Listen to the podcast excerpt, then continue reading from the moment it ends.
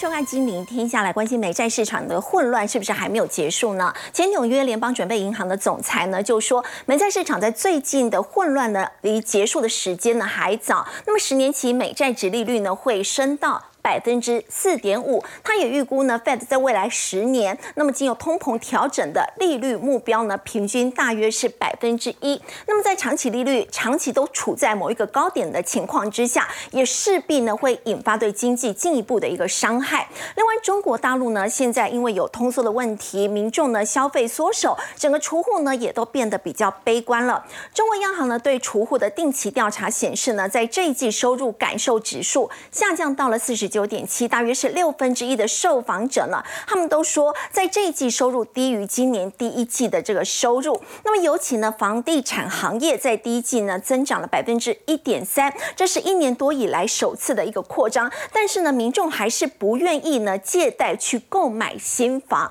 所以整个中国大陆呢，接下来这个还会面临到什么样的一个经济难题呢？我们在今天节目现场为您邀请到统一证券专业副总吕中达，大家好；资深产业顾问陈子。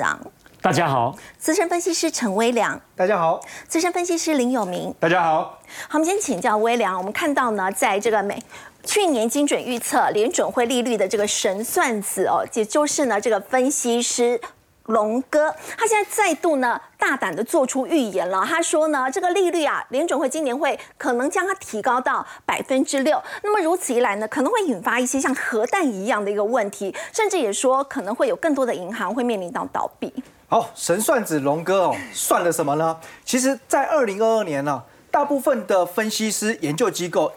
已经传出一些声音，认为美国的升息政策会暂时告一个段落，甚至呢是直接进行转向。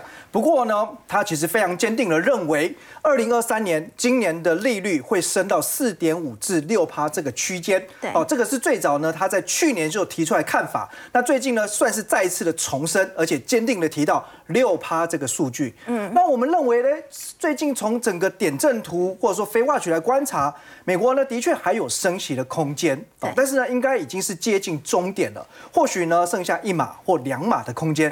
如果真的升到六码的话，哎，从五趴到六趴，这足足还有四码的空间，还有一个百分点的差距。哎，对。那我们看哦，如果是从这个过去的升息哦，从零到五这个空间，就已经让现在的美国经济承受非常非常多的后坐力，包含呢第一季所爆发的。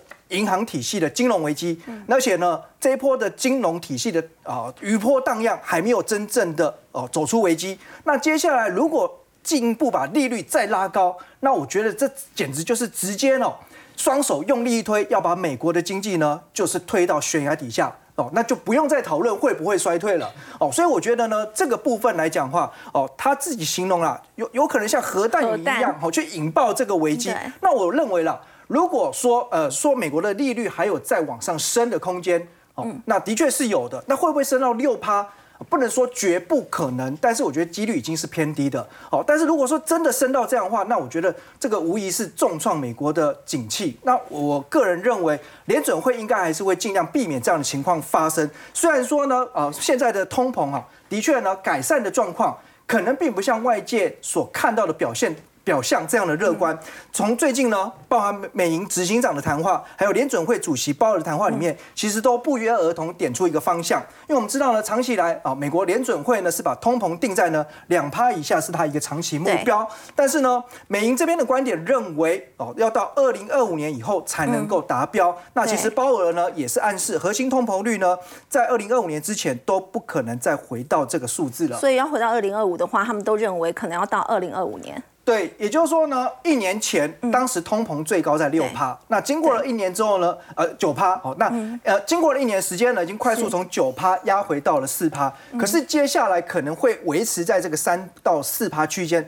比预期更久的一段时间，那这个部分哦，可能就会让美国联准会不会这么快真的会有升息的压力哦。那所以再加上呢，升息的底气之一也必须考量美国的经济。那现在呢，哦，传出了一些好消息，包含了美国第一届 GDP 又上修到两趴。那另外呢，上周所公布的初领失业救济金的人数是大幅度下降到二十三点九万人。那个这个数字部分，我们特别提一下。一般而言，哈，二十八万人。是一个呢就业市场荣枯的关键指标啊，这个临界值代表就是说，如果呢初领失业救济人数超过二十八万人以上，那大家会认为美国的就业市场是比较明显的放缓。那现在呢不但是低于二十八，而且这个数字是远优于市场原本的预估值，所以看起来呢，因为就业市场还是有维持不错的热度，因此也就支撑了美国的消费支出。那美国的消费呢，又是它整个经济运转最重要的引擎，所以这边看起来呢，如果呃消费跟就业市场没有出太大的乱子，或者是说有急剧的变化的话，那的确呢，在下半年我们还是要紧盯美国后续哦升息的鹰派动作。好，微良刚刚说到这个，包括美银啊，还有联准会主席鲍尔都认为说，在二零二五年之前呢，这个通膨核心通膨不太可能会降到百分之二。尤其看到这个经济数据这么强劲，所以对于美国联准会来讲，现在打通膨还是最主要的一个做法嘛。从 CPI 的细项可以看得出来？好，那。整体的 CPI 数据呢，当然已经明显的下滑。不过呢，拆解这个细项当中呢，发现比较特别是在于呢，大家看这个条状图的部分哈，这个特别长的这一根呢，哦，就是五月份的交通运输服务高达十点三一 percent，所以它的年增率呢，不仅是在五月份超过二位数，事实上呢。四月份、三月份过去的几个月都是如此之高的年增率。那么这个交通运输服务里面，其实就包含了汽车的维修，还有呢汽车保险费用。所以显然呢，其实现在哦这两项支出啊，对美国来说是一个非常沉重的负担。如果以最新所公告的五月数据来看，车辆维修的费用是年增率达到十九点七 percent，将近两成。对，那车辆保险费用呢，也是年增了十七点一 percent。那最最主要其实有几个趋势，维修费用为什么会这么高呢？第一个缺工嘛，哦，现在其实服务业本身就是大量的缺工，而且呢，因为汽车维修又是需要一些呢有。技术经验累积的劳工，所以其实呢，真的一时半刻很难把这个呃供需缺口补足。对。那估计是超过了六十四点二万人的缺口。那另外呢，供应链的问题虽然有逐渐的改善，哦，包含缺晶片或缺一些料件，不过大致上呢，现在整体的生产效率，如果要跟二零一九年疫情前来相比，其实还没有回到真正那个一百分的水准，还没有完全达到产能全开。那还有一个，我觉得哈，更是长期的影响因素。哦，这个是因为呢，现在新车高科技的含量是越来越高。对，好，大家要车辆的驾驶安全性，然后坐在车上的时候呢，还要有舒适性跟娱乐性。其实这里面都要用到很多的高科技，那包含像一些晶片。所以这个部分来说，当然它就要呢，让整个维修的成本进一步的垫高上去，而且这个是没有办法回头的趋势。所以在这些因素影响之下，哈，我们观察呢。所谓的售后维修 （aftermarket） AM 市场的汽车零组件已经站在趋势的风口，因为呢，现在美国的各大保险公司其实都陆续呢把复牌的零件纳入到。保险的给付了，哦，因为对于保险公司来说，这个可以降低它的成本。那对于消费者来说，哎，也可以得到回馈，因为保费也可以变得比较便宜。所以呢，在高通膨的时代下，当然受到欢迎。那另外刚才讲到，其实呢，供应链生产的问题，原厂的零件现在还很多还是呢缺料，而且呢，叫货以后呢，你可能要等比较久的时间，然后又比较贵。那复牌相对呢，就刚好反过来了，它的生产本来就比较足够，然后呢。交货的速度又快，然后价格又比较低，那再加上呢，呃，天气的一个变化哈，极端气候之下呢，不管是呢暴雨、暴风、暴雪等等的这些天灾，更容易让汽车在驾驶的过程当中产生一些意外事故。对，所以，我们观察哈，AM 汽车零组件，当然呢，呃，过去都是主攻就是北美市场为主。那加上最近的台币因为回落贬到三十七、三十亿以下，所以更有利于呢他们的营收跟获利的成长动能。那如果以前五个月份的营收来看，哦，包含像东阳的营收成长了五点。啊，八点五一 percent，那地保的营收更是成长了十二点八二 percent，所以相对的这两家公司本来就是在 AM 零组件当中算是比较多法人会去关注的指标股，而且配合呢，就是在价值面的考量来讲话，本一比分别也只有呢大概十倍到十倍出头，然后殖利率呢至少也都有保底啦，四趴以上，虽然不算是特别特别优好，不过基本上呢有不错的殖利率加上低本一比，那成长动能又好，那通常来讲的话呢，AM 零组件在下半年的业绩又会再更热更好一些，所以我觉得。如果从波段投资的角度来看，这些相关的个股呢，可以陆续的纳入追踪清单。啊，刚刚魏长带我们看到，如果去拆解美国这个 CPI 的这个细项，发现的这个车辆的维修费用还是很高，那么也带动了这个相关的一个族群呢，其实也出现了这个投资的一个标的。不过我们说到呢，在中国大陆呢，现在跟美国不同的是，他们面临到这个通缩的一个问题。那么在整个经济数据的部分呢，六月份的制造业 PMI 呢，虽然升到四十九，但是还是处在五十以下，比较萎缩的情况。包括非制造业的 PMI 同样也是不如预期。所以要请教有明哥，中国大大陆呢，现在感觉到他们的经济成长是在进一步的放缓对，进一步的放缓哈。那如果按照刚刚魏良所提到的这个铁板神算的龙哥，啊，认为这个美国的经济应该是伪君子啊，外强中干。那中国的话，那就是外干内也干，那个是真小人。好，所以各位可以去看中国的三驾马车哈，出口、消费跟投资。那经济学人其实从去年开始，基本上就是一路的开始，呃，看比较坏。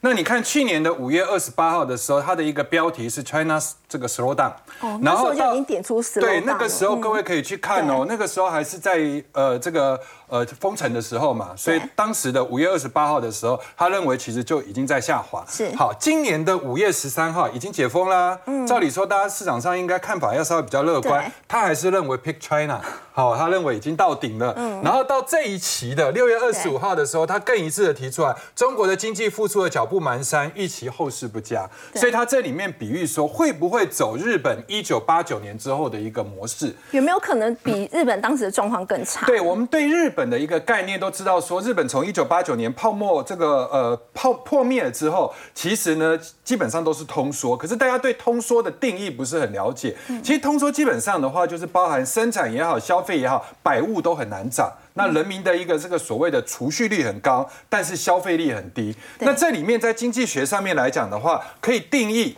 当时的日本经济就有点类似所谓流动性陷阱的一个问题。所谓流动性的一个问题，就是流动性陷阱的问题是，当一段时间的利率水准降到不能再低的时候，人们会对未来的利率会有一个预期，它会上升。那这个时候货币需求的弹性。就会变成无限大，也就是说，我会非常非常的需要货币，但是需要货币不是拿来消费，是我把这个货币拿来存银行。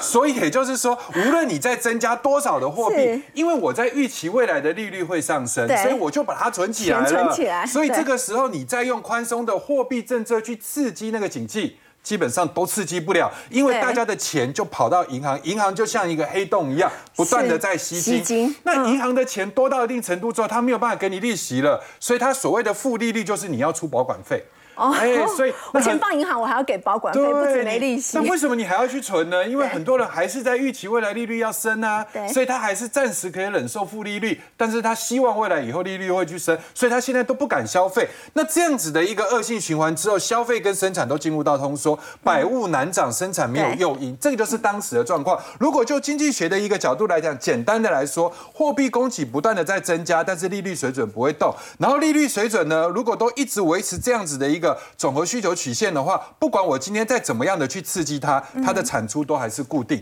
所以，我们去看日本当时的利率，在一九九零年的三月的时候是六趴，可是你到了这个二零二三年的时候，是不是已经降到负的零点七？好，中国现在是从七点四七开始一路的往下降，现在是降到了大概基础利基本利率，就是贷款利率大概是四点三五。嗯，你说会不会像这个日本一样？不会。但是我认为它会在一个很低的水准里面一直不断的徘徊。各位可以去看 PPI 跟 CPI，红色的部分是不是 PPI 一直在在跌？这生产者物价指数就是出产成本嘛，哈。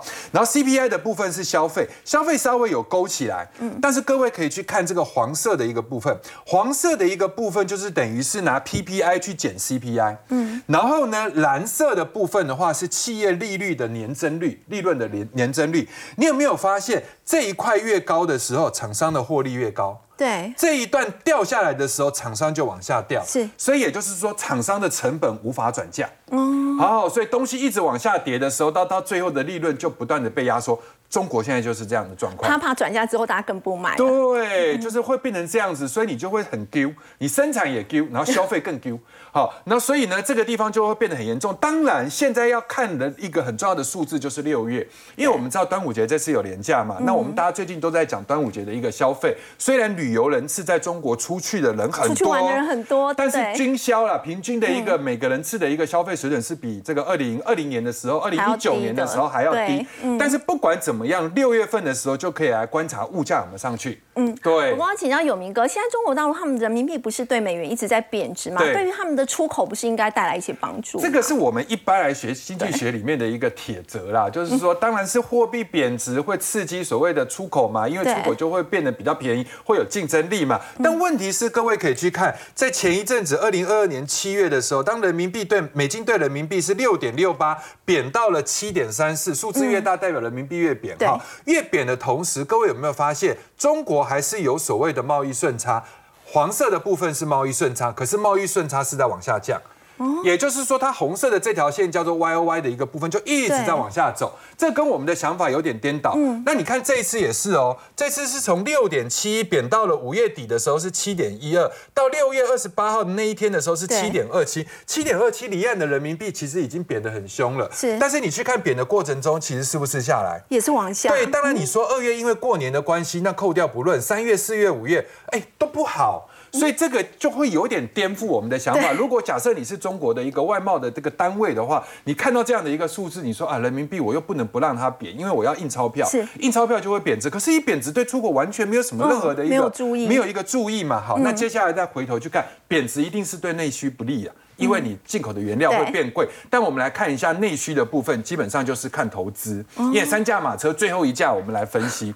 那中国的 PMI 这里面就是跟制造业有关。那你去看哦，最近出来的一个数字是四十九，四十九稍微抖了一下，啊，就已经塌平的情况之下稍微抖。你也不知道这个是死猫跳还是什么，还是真正是一个新的好的开始。但是基本上三个月都在五十以下，还是属于萎缩了，还是属于萎缩。那我们来看另外一个更领先的指标，就是制造业的固定投资。制造业的固定投资每一年有季节性的一个循环，大概是走这样的一个模式。但它的高点平均应该是不是都在这？附近，可是你去看最近，对，很可怜嘛。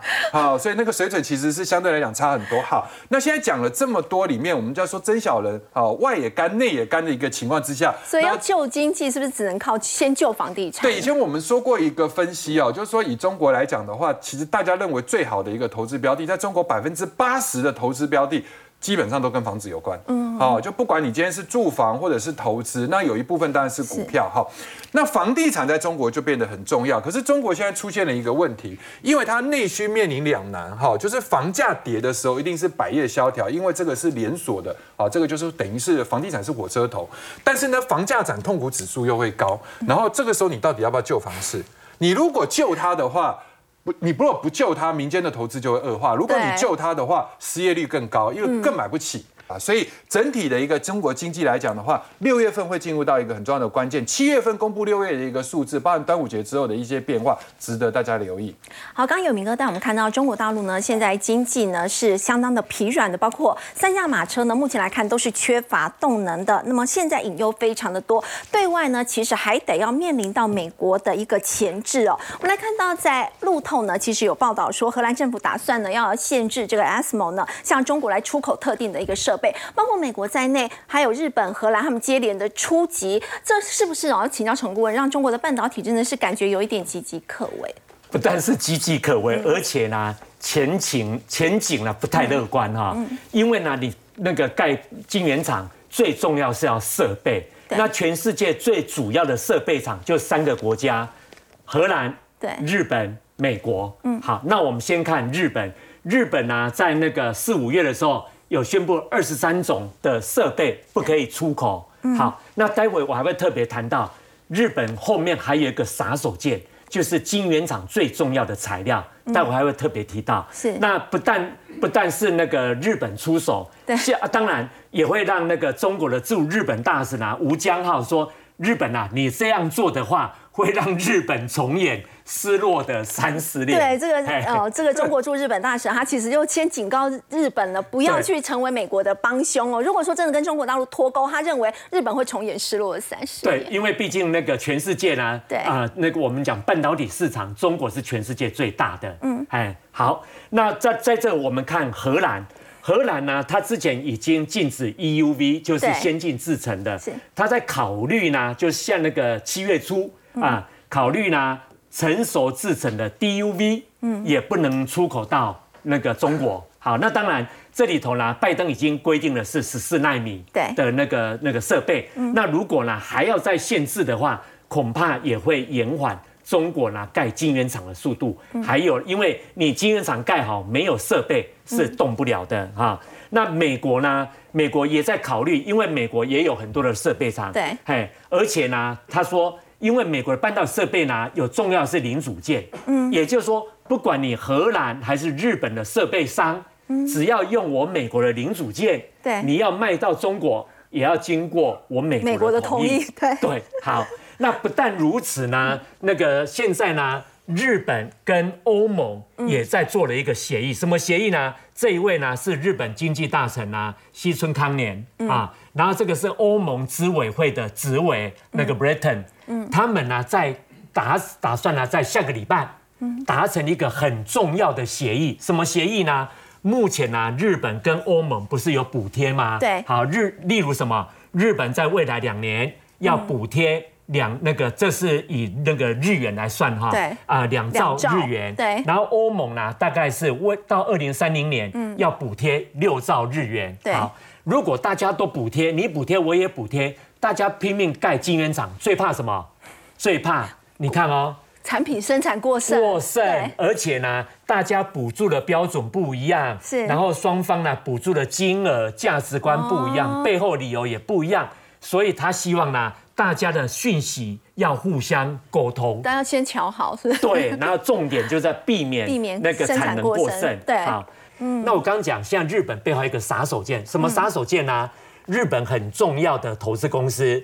是那个，这是国有的 JIC，对，用六十四亿美元收购全球最大的光阻剂 JSR。嗯，那你想，你晶圆厂盖好没有设备？对，关键是中国现在不是有很多晶圆厂吗？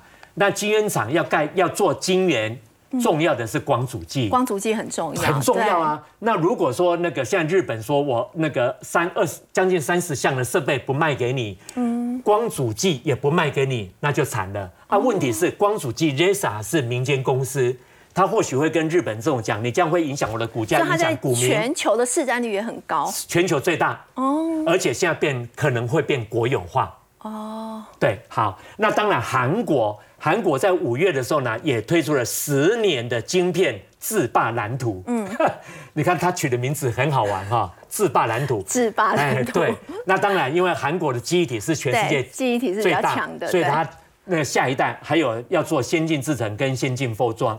那当然，它现在也弄了一个生态系，就是要把上中下游，包含材料全部。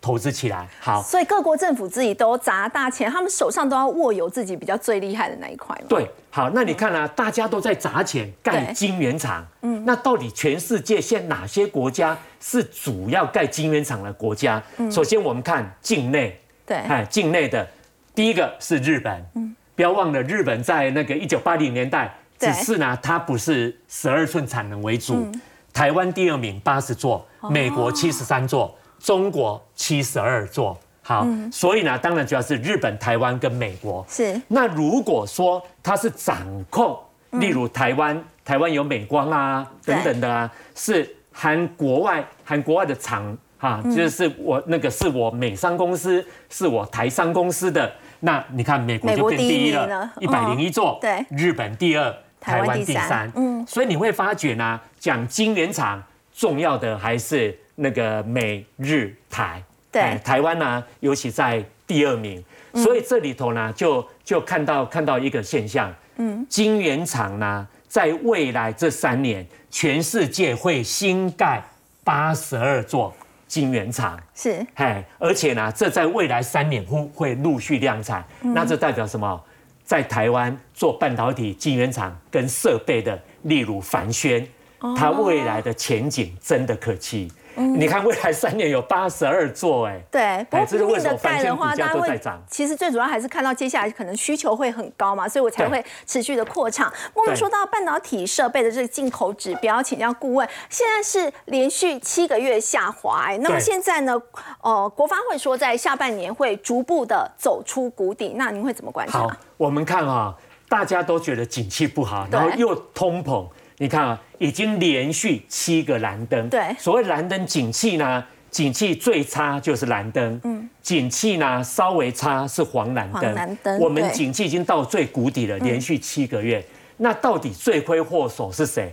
当然是半导体。国发会已经讲了，是半导体。对，所以我们现在就来看半导体。台湾的半导体呢，预估这是二零二三年啊，预估今年衰退十二点六趴。那这到底什么概念？台湾过去十几二十年，我们呢成长率一直高于全球平均值。是好，假设全世界十趴，台湾就是十五趴、二十趴。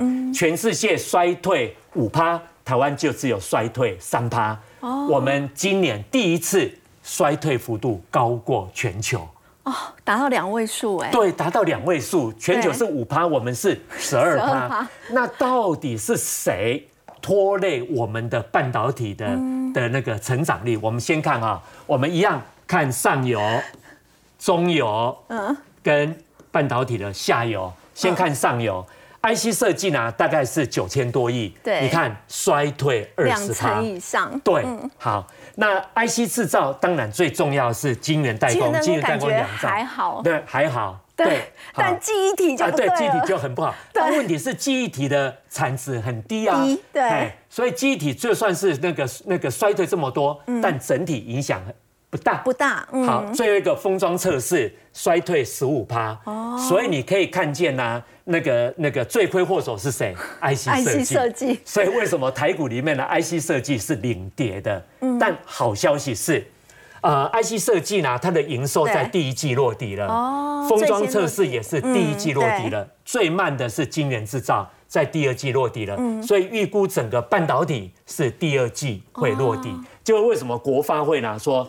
下半年会逐步的走出谷底。好，刚刚陈顾问带我们看到半导体的这个景气，大家最关心的。那么可以看得出来呢，不同的这个类别呢，都是在今年上半年呢，库存就会落底了。不过我们再来关心的是，随着美中角力呢，其实现在是越演越烈的一个情况之下，其实印度在地缘政治所扮演的一个角色呢，也就更重要了。要请教吕副总哦，美国企业为了避免对中国大陆的这个过度的依赖，他们现在要跟印度呢一起来联手，打造新的半导体的一个生态，像。这一次呢，美国的这个记忆体大厂美光就要在印度呢来斥资八亿多美元盖新的半导体的工厂。是，我想先跟各位观众朋友讲结论了。我的工作是要帮贵宾朋友找这个所谓资本市场趋吉避凶。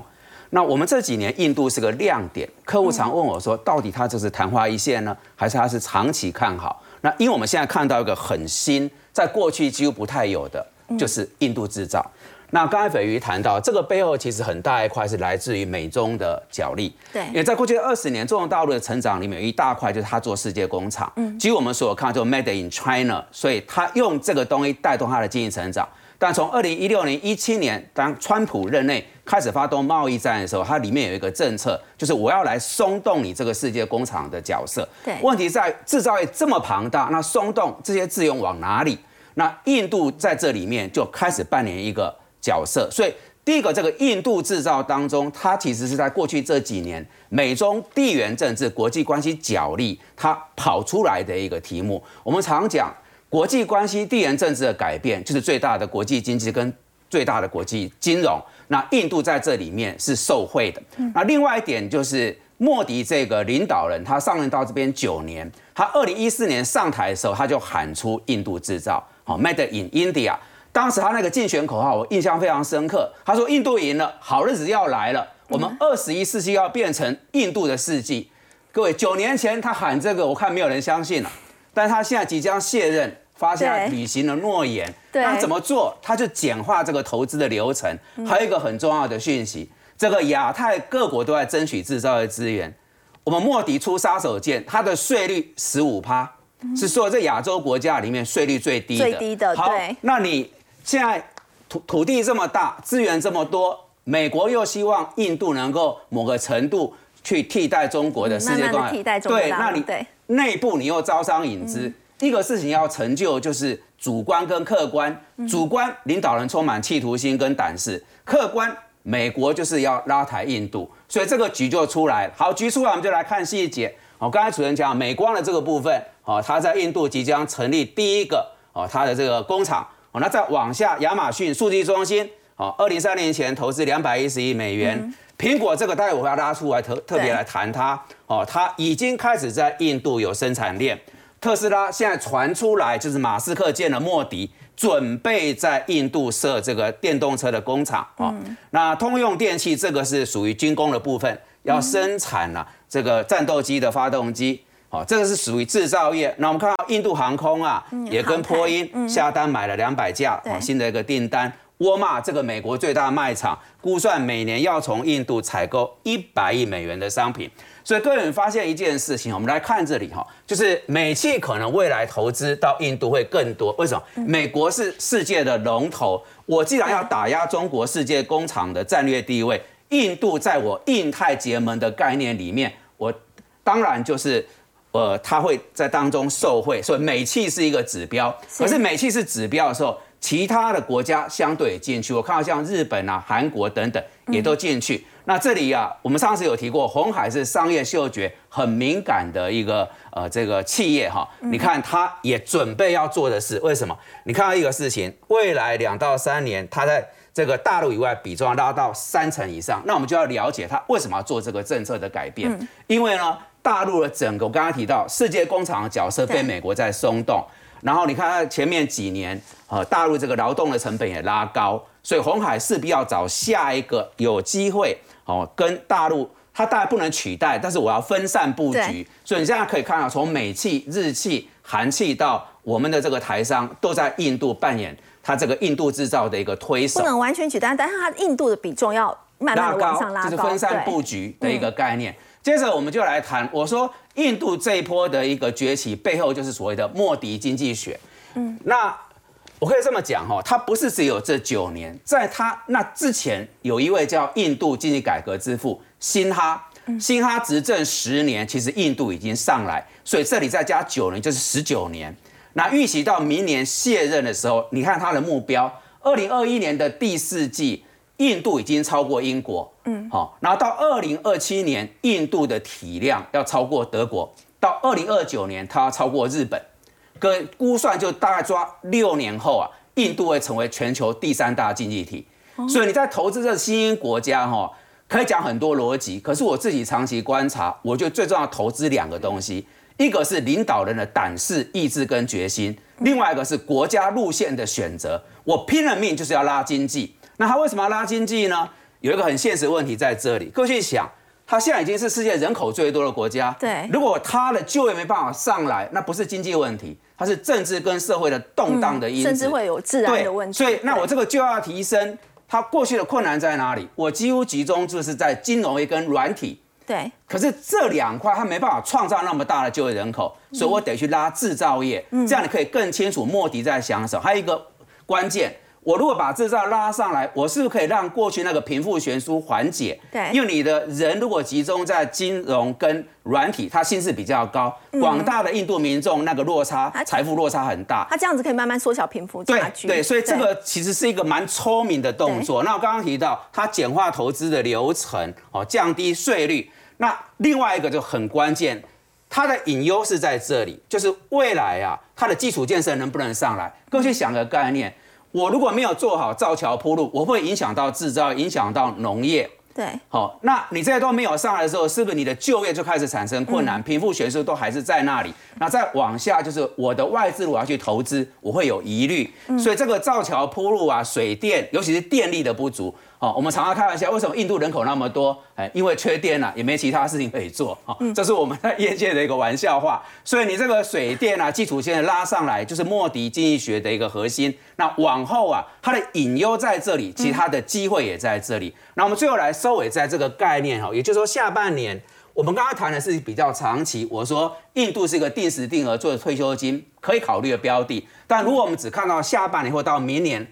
刚才几位来宾都提到，现在一个比较大的变数在美国的通膨哦，通膨似乎很坚固，它下不来。然后升息现在话越讲越硬，好，而且还不是只有美国，各位看这几天，好，其他的央行总裁也在讲，欧洲央行也对，所以你压力来了，已经涨成这样的时候，你要去想个概念哦，蔓延出去是全球都在这个压力里面。但现在一个逻辑出来，如果你找一个是内需驱动，它自成一个是代表全球其他国家如何，对它影响不大。嗯。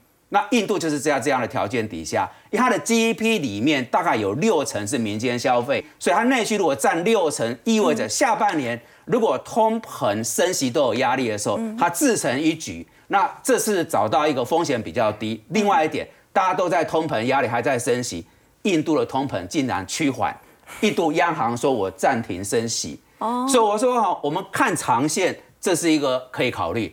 但是如果你只看了半年或展望到明年，嗯，其实印度也在里面，它有条件，通膨比较低，比较没压力，然后全球有动荡，但它自成一局，它的内需可以继续往前进，那就会来到这个所谓的正向的循环。跟我们发现。你开始有生产制造投资，制造业升级，失业率它下降，就会拉高，内需就扩大，好，内需扩大，那块又带动进口，它就一直形成一个正向循环。所以我说这个印度制造是未来我们在投资印度这个基金里面很重要的主题，要保持强烈的关注。刚李副总，在我们看到呢，印度制造呢，在未来会成为投资的这个新显学，而且印度现在也要积极在发展半导体了。那么说到半导体，稍后来关心的是 AI 浪潮也带动了半导体产业。那么稍后来看，这是半导体的测试大厂影威在五月的营收创新高。先休息一下，稍后回来。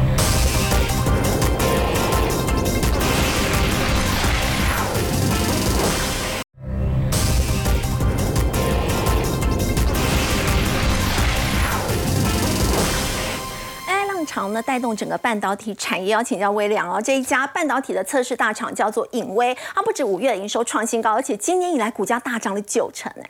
对，那其实六月二十九号到七月一号呢，上海正在举办呢半导体展。那因为前几年疫情的影响，对，所以呢这一次的规模是历年来最大一次，而且也可以看出全世界都很重视中国这一块。半导体兵家必争之地的市场，那因为其实现在在中美半导体的大战对抗之下，中国当然极力想要呢去壮大它本身半导体产业的规模。那这当中其实呢有很多的产业链，很多的环节，其中呢以影威来讲，它主要的产品就是呢测试座，我们待会再来谈。但是大家知道，这个测试座它绝对是半导体生产过程当中不可或缺的。一环哦，所以呢，如果以影威来说，它现在因为呢跟很多中国的 IC 设计公司都有合作了哦。如果以第一季的营收数据来看，其中呢来自于中国业者的贡献就占了十五趴。那当然呢，像美国当然也是它很重要的呃市场跟客户，包含像辉达、超维也都是它重要的客户之一哦。所以其实它等于就是呢，在整个全球半导体的呃这种地缘政治之下，算是左右逢源，双剑齐发。那我们观察它的业绩哈，其实在去年全年度的营收呢就高。成长了七十七趴，那今年的前五月份呢，又继续成长了将近二十七趴，嗯，所以代表它维持在一个高速成长的风口之上哦。那其实，在今年来讲话呢，应该营收获利有机会呢，进一步再改写新高。好，那其实我们讲到哈，影威就是做测试座，那其实测试座就是在呢待测的元件跟测试板中间的硬体界面。那所有的 IC 呢，在生产。过程之呃生产过后，其实一定要经过测试才能够呢出货交到客户的手里。那未来其实呢，随着先进制程的不断的推进，那这个测试呢，它其实重要性会越来越高，因为能够确保产品的品质，而且甚至现在哦，像这个测试做的业者都必须要跟 IC 设计的客户呢，在前端哦开发的过程当中就一起参与讨论设计这个规格。那影威其实呃它有一个非常重要的意义，因为呢。二零零一年以前，台湾的半导体上中下游产业链非常丰富、非常完整。可是呢，独缺没有测试做，当时都要跟国外买。那直到呢，二零零一年董事长创业了哦，才有这个台湾自己本身的测试做。不过我们说到，其实影威这家公司，它的资本额并不高，哎，三亿多，它为什么可以拿下辉达甚至是超微的订单？好，说到资本额，当初二零零一年哈，这个呃，就是现在董事长王家煌创办人。他其实只拿了两百万出来创业，那这个创业过程其实还蛮呃，其实是一个意外哈，因为呢，当初他原本是在呢日月光旗下的半导体测试公司哦，福雷电子哦，那大概工作了十年，然后因为呢小孩子还小，他想要呢多花点时间陪伴家人，留给家庭，所以呢决定啊就算是暂时离开职场哦，那结果没想到呢，呃经过了三四个月的休息之后，有一天突然接到呢美国的一家测试界面厂商打来电话。哎，问他有没有兴趣呢？在台湾代理相关的产品。哦，那因为条件非常好，你只要在家里就可以工作了，运用过去的人脉。哦，所以他想呢，其实哎，大概投入两百万资本额，在家里就可以工作，他就接受了。只不过呢，他开始写信哦，给过去在福瑞电子呢所累积的人脉一些客户，就都没有得到回应。包含呢，也写信给了当时全世界最大的绘图晶片 ATI，嗯，还是没有消息。哦，那结果就在呢二零二二零零二年在这一年的四月份，突然有一天接到了 ATI 采购经理的电话了。哦，要求他呢，哦，能不能支援一个紧急事件？怎么说呢？原本的这个美国的供应商啊，产品规格不符合需求，那现在没办法顺利供货了。那问他呢，你有没有办法在十呃，在一个星期之内赶出十个测试座？大家知道，其实这个如果十个测试座照正常的生产流程进度的话，通常至少需要两个月的时间。所以从两个月啊，一个星期就要做出十个测试做，这简直是天方夜谭，不可能的任务啊！好，结果呢，他当然就硬着头皮，因为机会来敲门了，他自己画设计图，自己找了协力厂商，亲自的督工，然后呢赶赴生产，哎，也就顺利拿到这笔订订单。是，那么趁胜追击之后呢，他就主动呢去找了细品，那么提供了细品两个免费的测试座来来。提供给细品做验证哦，那结果呢？哎，细品哦，试用了两个月之后，交了一份数据报告哦，其中包含了产品的表现、良率、价格等等哦，发现品质真的不错呢。把这个报告呢送给了美国的 IC 设计大厂，就是 NVIDIA。哦，所以也打进去回答。对，细品还主动推荐回答说，哎，要不要用这个产品？因为当时这个产业其实它的运作模式呢，就是由 IC 设计哦来指定封测厂商来采购呃这个测试座。哎，所以呢，也因此呢，它其实很早的时间呢就已经开始囊括了国外的一些呢重量级的大厂客户。所以到目前累积起来哈，全球前二十大的半体半导体厂商当中，估计有九成都是隐微的。重要的客户了哦，所以我想哈，其实有人说影威会是下一个问鼎千元的这个啊高价千金股啊，有没有这个机会呢？我们拭目以待吧。好，我们先休息一下，稍后来看到是长荣海运在今天呢领军这个货柜三雄呢，它在今天先除息了，结果股价呢是亮灯涨停，这代表海运的后市是看好的吗？我们先休息一下，稍后来了解。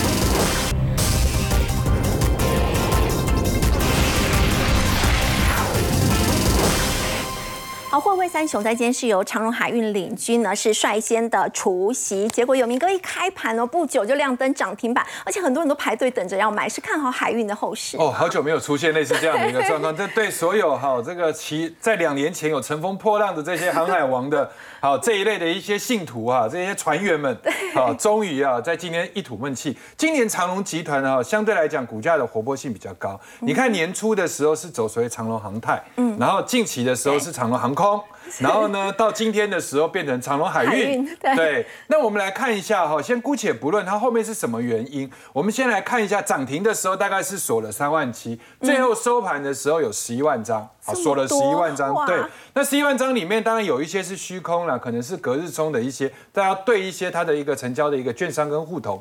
但是呢，如果以去年的营收跟获利，当然都是历史新高。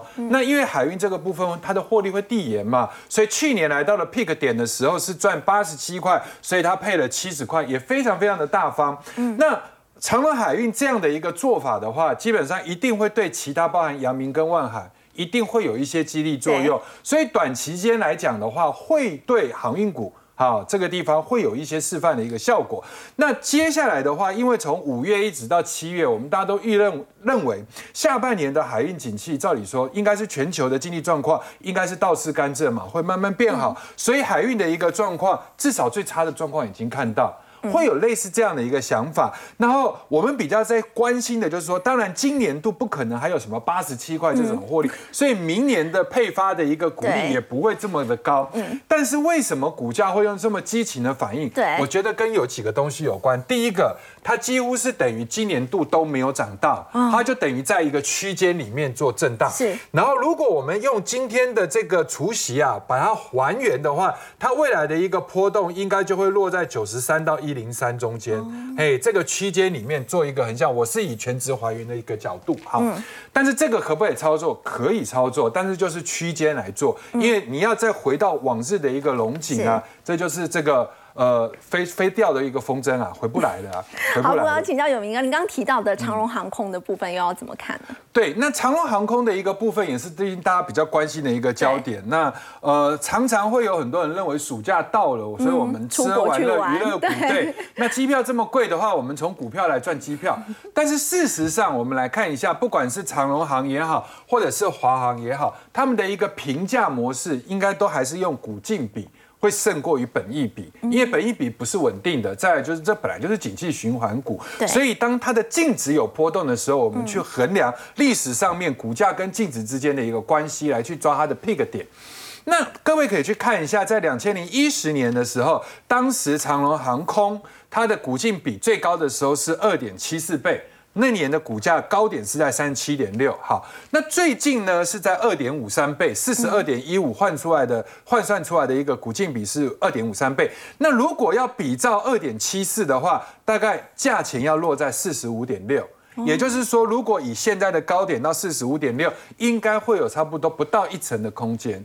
好，但是要特别特别的注意，就是因为投信现在已经持有了七点七万张，虽然持股比重只有一点四五趴，但是我们试图去遥想一件事情，就上半年度大概大家基本上是在今天把账都做到顶。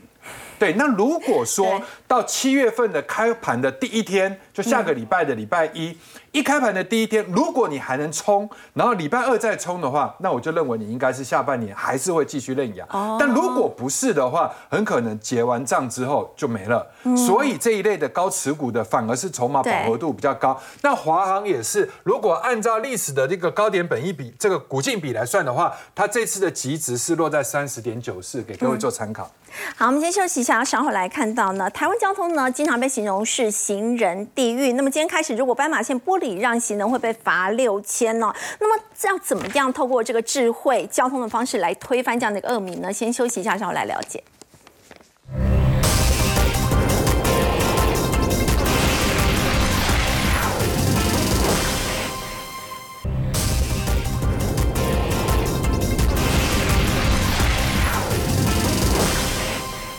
从今天开始呢，如果斑马线不礼让行人，最终会被罚六千块钱。要请教这个陈顾问，台湾经常被形容说是行人地狱，要透过智慧交通的方式可以摆脱这样的一个恶名吗？对，呃，CNN 呢说台湾是行人地狱，这是台湾在交通安全上的痛，所以政府呢从三四月呢就实行大科技大执法，但是呢执行下的效果，这是累计。啊，一到四月累计还是跟去年同期呢增加十三趴。那四月单月呢，还是跟去年同期相比增加四成到增加增加那个将近两成。对。所以呢，从政府的角度说，那我都已经大大执法了，我还能怎么做？是。所以我们来看两种情形啊。嗯。第一种是不可控的。嗯。也就是说呢，大车、大型车，例如。大卡车、大货车，尤其像客这种大巴士，嗯，因为呢，他们在右转弯的时候，司机看不到有一个死角，这个死角叫内轮差，对，视线的死角。好，因为看不到，可是这里有有摩托车，所以你看啊，新闻上报道是压到了自行车、摩托车跟人。好，因为司机看不到，所以这个呢，在侧边会装设呢感测器 sensor，一侦测到这边有人的时候。他会主动侧边有个刹车，会主动停。哦，因为司机没看到嘛，这种叫主动的侧刹停。好，那第二种呢，就是那个发生事故最多的就是属于这一种，例如呢，呃，那个汽车要右转撞到行人，机车也要右转，哇，要右转，汽车跟机车擦撞。